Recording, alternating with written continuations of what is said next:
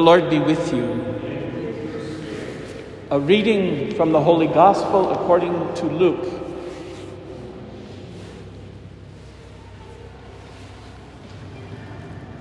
Jesus told his disciples a parable. Can a blind person guide a blind person? Will not both fall into the pit? No disciple is superior to the teacher, but when fully trained, every disciple will be like his teacher. Why do you notice the splinter in your brother's eye, but do not perceive the wooden beam in your own? How can you say to your brother or sister, Brother, let me remove that splinter in your eye? When you don't even notice the wooden beam in your own eye. Hypocrite. Remove the wooden beam from your eye first, then you will see clearly to remove the splinter in your brother's eye. A good tree does not bear rotten fruit, nor does a rotten tree bear good fruit. For every tree is known by its fruit. For people do not pick figs from thorn bushes, nor do they gather grapes from brambles. A good person out of the store of goodness in his heart produces good. But an evil person out of a store of evil produces evil. For from the fullness of the heart the mouth speaks.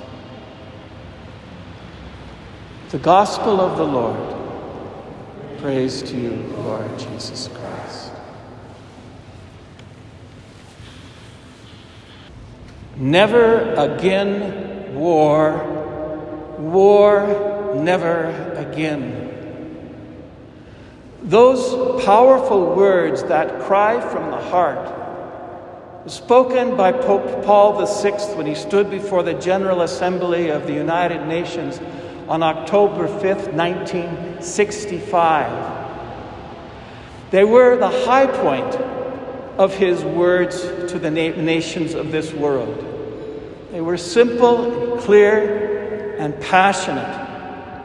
Never again war. War never again. Since the years when Pope Paul VI spoke those words, they at first were applauded grandly, but then largely went unheeded. Since 1965, our world has experienced one war after another, after another, after another.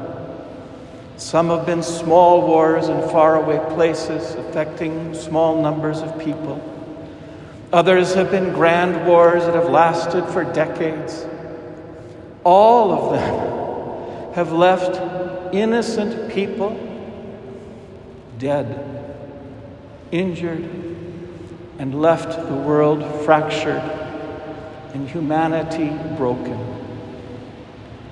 And now, this past week, yet again, all the media of the world are focused on a new war, a new invasion, a new conquest, a new disaster for the innocent, a new fracture in humanity's humanity. What gives? What is it about us human beings that we cannot be peacemakers instead of war makers? Why is it that we human beings have such a hard time since the very beginning, since Cain first clobbered his brother Abel over the head with a rock, leaving him dead in a field? Why is this organized murder so much a part of who we have become as a race? Pope Paul, in that same speech before the General Assembly of the United Nations, attempted to answer that question humbly and simply and honestly He said, The problem, brothers and sisters, is pride. You know, not the kind of simple pride, the noble pride of a person who's accomplished something good in their lives and they feel good about themselves. No, it's the vile kind of pride that says, I'm bigger than you, I'm more powerful than you, I can take what I want from you without consequences. I'm the big shot here. It's the kind of pride that a bully on a school pay- playground lives within when he beats up some other little kid who does not have the strength he has and takes his lunch money from him. It's the, it's the kind of pride that leads people to beat their chests and say, Oh, I'm so good and I'm so wonderful and I'm so grand. I'm practically God myself and I can do what I want just because I am. It's the kind of pride that leads premiers, presidents, and prime ministers, and kings and queens of all kinds to rattle their swords at one another because we've got bigger armies, more tanks, more guns, more missiles than you do. I can take what I want and no one's going to beat me. That kind of pride, Pope Paul VI says, of course, especially when it's combined with avarice, when it's combined with unremitting worldly power, when it's combined with a lack of compassion, a sense of justice, a concern for the other is what leads us over and over and over again into one war after another, after another, after another. And, and what's his solution? He says it very clearly. He says, humility is the solution. It, it, it, maybe this sounds naive to you big people who run nations, but humility is the answer. The kind of humility that says, I am not first here. I am not the biggest, I am not the powerful, and even if I have a big army, I'm not going to use it because I care for my other brothers and sisters in this world. Because they are as important to me as I am to them. Because together we have to build a better world and make peace among ourselves and resolve our differences with with concern for justice and concern for life and concern for the other. That kind of humility modeled by the founder of our religion, Jesus himself. Paul VI told all those big shots in the General Assembly is the answer, is the way we get to never again war, war, never again. It's the answer in finding the way of peace. And when it's easy to say, well, yes, yes, yes, of course, Paul the Sixth, that's right. But how do we get there? How do we find that humility? How do we become peacemakers? To use Jesus' words in the Beatitudes of Matthew, who are the children of God. And perhaps today's gospel the images that Jesus used when he's speaking to his own disciples. He's not talking to the big shots of the world. He's not talking to the Herods and the, the, the kings and the Caesars of Rome or the, the, the high priests in the temple. He's talking to his disciples and uses the simplest image. Among others, he says, you know, just think about a tree, a good tree, how it gives good fruit. People know that you go to a good tree for good fruit. Just as people know that a rotten tree does not produce good fruit, it produces rotten fruit. Just as you know that a bramble bush isn't going to produce delicious, beautiful grapes. Only a well cared for grapevine produces grapes. And, and, what's that image saying to us? It's saying that we are trees in a sense. We're the image. Parabolically, we're the tree. And, and if a tree is going to bear the fruit of peace, justice, and all the ancillary virtues, or contrariwise, if it's going to produce the rotten virtues of pride with all of its ancillary terrible things, then that tree has to be well planted. It has to be watered. It has to be fertilized.